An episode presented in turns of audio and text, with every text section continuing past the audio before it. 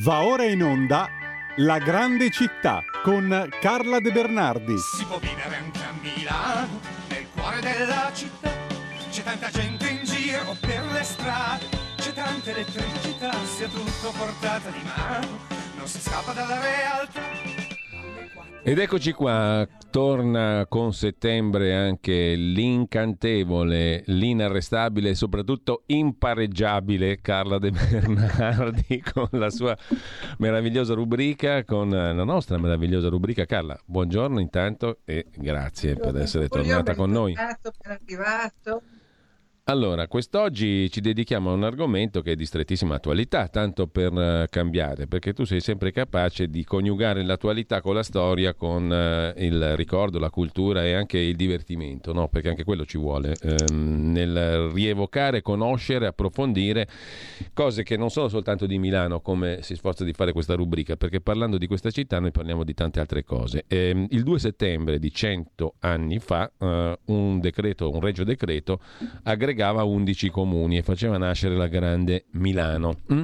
A proposito di Grande Milano, permettimi una deviazione di strettissima attualità, ma non so se l'hai già letto, ma stamattina su Repubblica, in cronaca milanese, ci sono due pagine dedicate a come si sta evolvendo questa grande Milano. 20 parchi andranno ai privati, cioè non c'è più valenza pubblica per i parchi milanesi.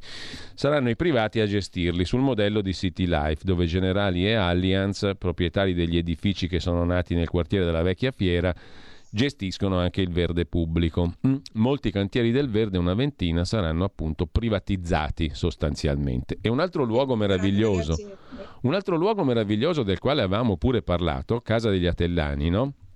dimora rinascimentale, poi rivisitata dall'immenso architetto Portaluppi, visto che è stata acquistata da Louis Vuitton, non sarà più visitabile dal popolo dopo il 30 settembre. Chiude Casa degli Atellani e la vigna di Leonardo ivi contenuta sarà un lusso per pochi, oltre agli splendidi ambienti architettonici. Chiudo parentesi, però questo è un segno di evoluzione della grande Milano, no? Ma chi che lo dice che eh, c'è questa cosa degli Atlani? Perché io ero in vacanza con delle persone molto vicine alla famiglia Castellini, che ne mm-hmm e loro dicevano che non era ancora chiusa la trattativa. Eh, allora Repubblica oggi ci racconta invece nel dorso milanese, a pagina 3, che dal primo di ottobre il Museo Casa degli Atellani con la vigna di Leonardo non sarà più accessibile ai visitatori. Perché lo prende, lo prende come Louis si Vuitton, chiama? Louis Vuitton. Sì, come si chiama il proprietario della Vuitton? Pinot, eh, se non sbaglio.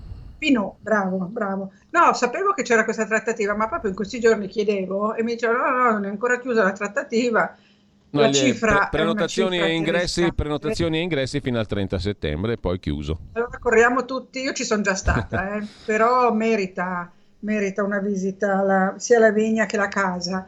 Io ho visitato anche l'appartamento che era di Portaluppi, mm. che è quello che l'ha ristrutturata, dove vive uno dei Castellini, l'architetto Piero eh, boh, eh, se la notizia è questa, invece i parchi, scusa, chi li gestirà privati si intende delle aziende, immagino non. Beh sì, il modello, il modello, è quello di City Life, no? Generali e Allianz lì sono i padroni. Mm, mano a mano sugli scali ferroviari sono 650.000 metri quadri, Farini, Porta Romana, San Cristoforo, Lambrate, Greco, Rogoredo, Porta Genova mano a mano entreranno appunto i privati. Ma privati Porta si intende. Romana dovrebbe diventare il villaggio olimpico, per quanto sì. ne so io.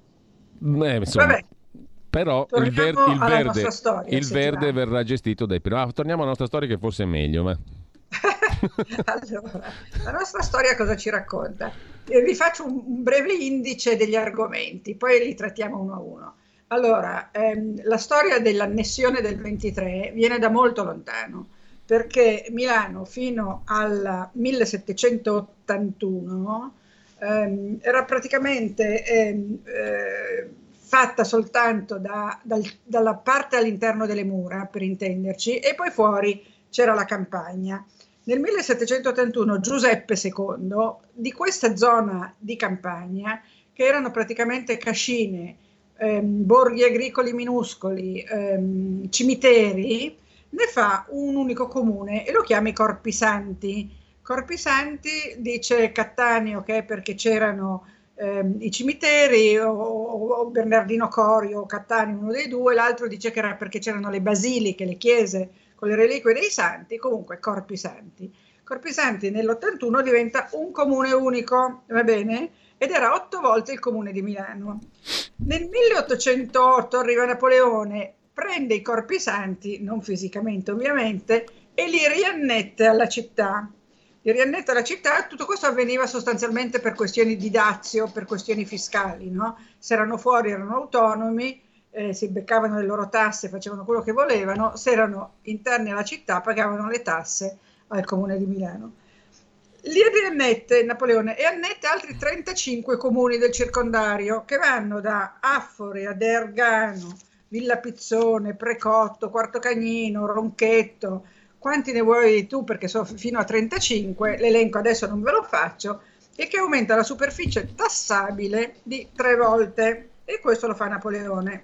Poi sappiamo che Napoleone, poverino, ne abbiamo già parlato, nel 1815 con il congresso di Vienna, ehm, cioè, eh, sì, eh, con, con, la sconfitta di Waterloo, pubblic- eh, pronunciato alla, giustamente alla belga, con Waterloo se ne va. Nel 1815 viene creato il congresso di Vienna il Lombardo-Veneto e nel 1816 tornano gli austriaci a Milano, che erano stati cacciati, vi ricordate, ehm, eh, nel secolo precedente, c'erano state prima le cinque giornate, poi guerre, la seconda e terza guerra di indipendenza, l'unità d'Italia, l'unità d'Italia, scusami, ho fatto un salto di cent'anni, come non detto, torniamo indietro e nel 1816 appunto arrivano gli austriaci, scusate la confusione, ogni tanto sovrappongo le ere storiche. Nel 1816 Maria Teresa, per non fare concorrenza a Vienna, decide che Milano è troppo grande, quindi ributta fuori i corpi santi e i 35 comuni che aveva aggregato Bonaparte.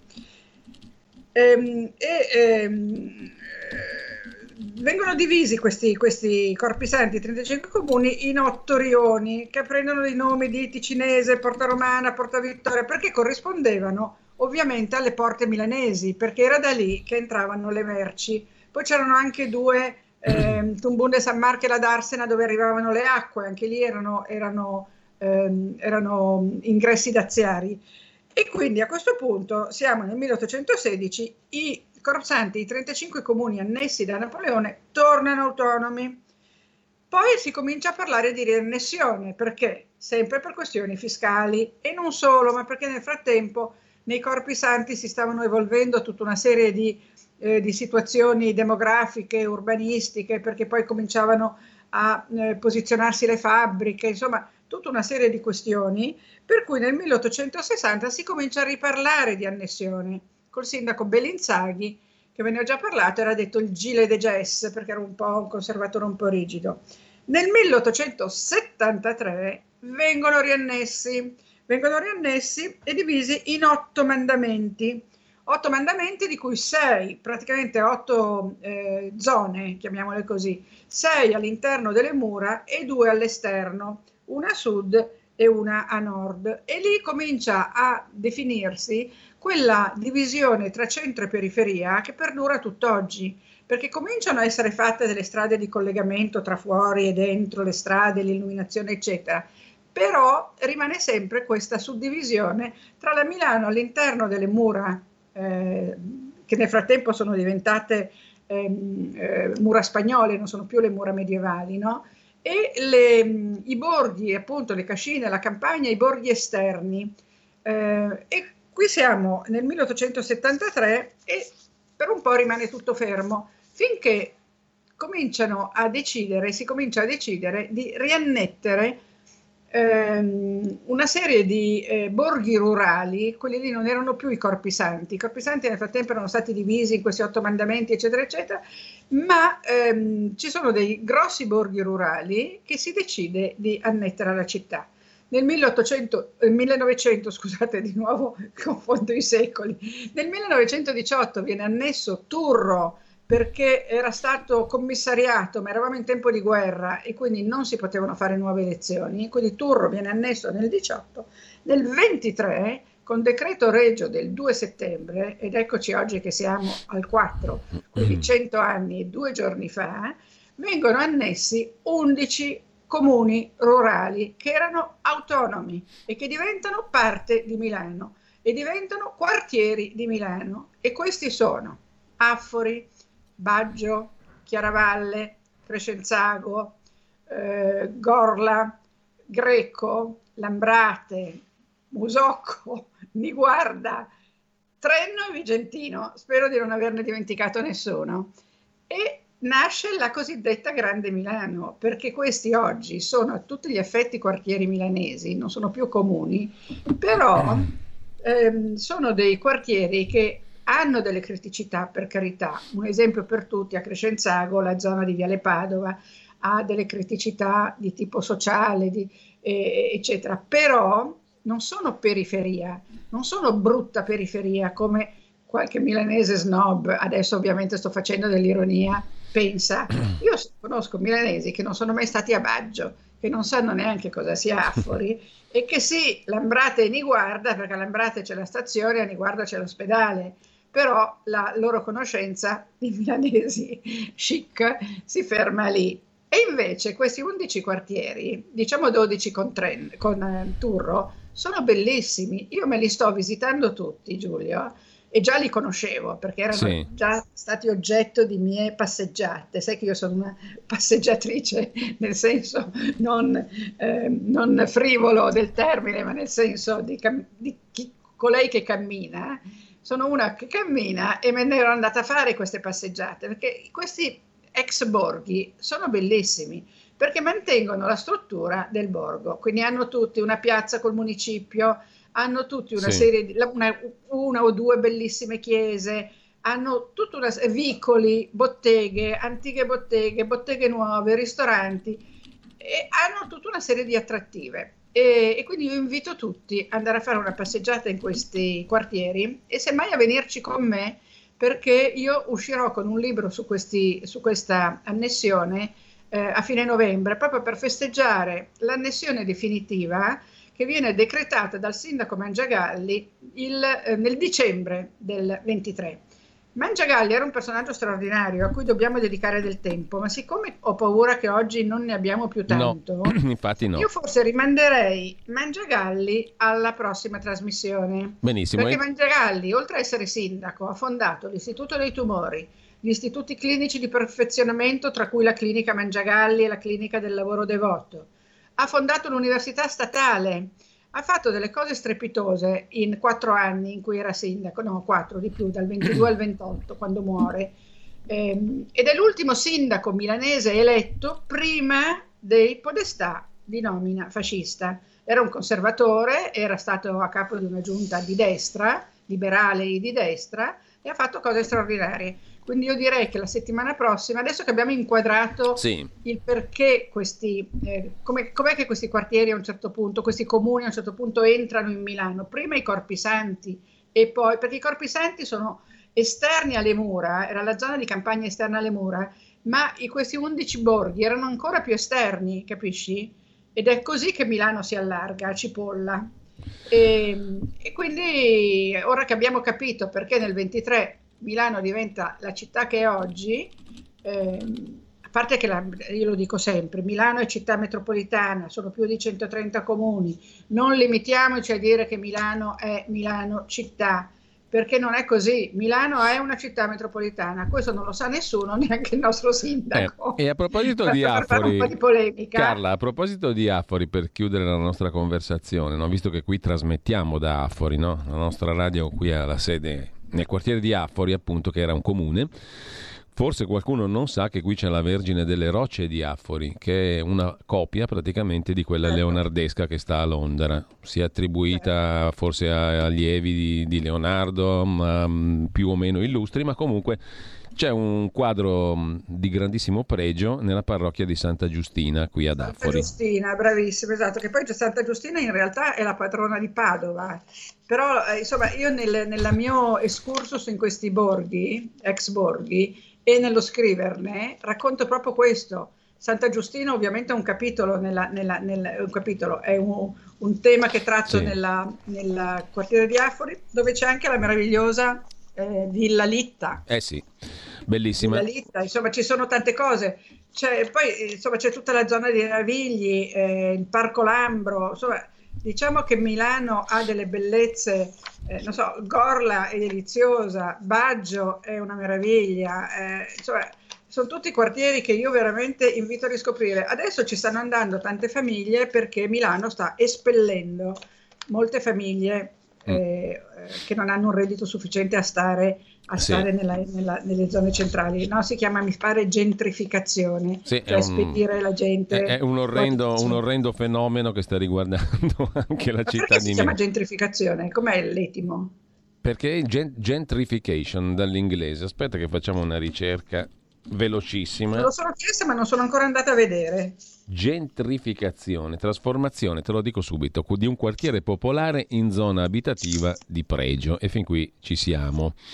Mm, che mm, l'origine, aspetta un attimo che vediamo un po' di recuperare, dall'inglese gentrification, derivato da gentry, piccola nobiltà. Ah, ecco, vedi? Che in realtà diciamo non è tanto piccola nobiltà secondo me, ma diventa un no, fenomeno di, di, espulsione in realtà della cosiddetta classe media che non è più media ma diventa povera. Quindi... Con il risultato che questi quartieri che fino a poco fa erano accessibili adesso stanno gonfiandosi. No? come affitti e come, e eh come sì, vendite. Sì, quello... E quindi non so poi dove, dove, dove gentrificheremo quando avremo finito eh, di trasformare questi, questi quartieri che prima erano più a buon mercato e adesso stanno diventando eh, anche sede di speculazioni edilizie, grandi complessi. Pensiamo al Parco delle Cave dove stanno facendo delle grandi costruzioni bellissime, per carità, meravigliose, ma, ma, ma il tutto fa, fa, fa, sì che anche lì eh, fra poco non, non, non, ci sarà più posto per, per, per, per, la gentrificazione, perché dovranno andare ancora più fuori. Quindi la grande Milano e quindi si andrà, che ne so, a Legnano o a, o a Biategrasso. Eh sì. Comunque, il, l'etimologia è quella lì. Poi mi, mi, mi, hai incuriosito ulteriormente perché voglio capire come si passa dalla piccola nobiltà di campagna inglese a questo fenomeno qua, la gentrification. Comunque, sì, esatto, poi me lo dici. Eh, dopo ne riparliamo la prossima settimana. Allora. Così mi risparmi la fatica.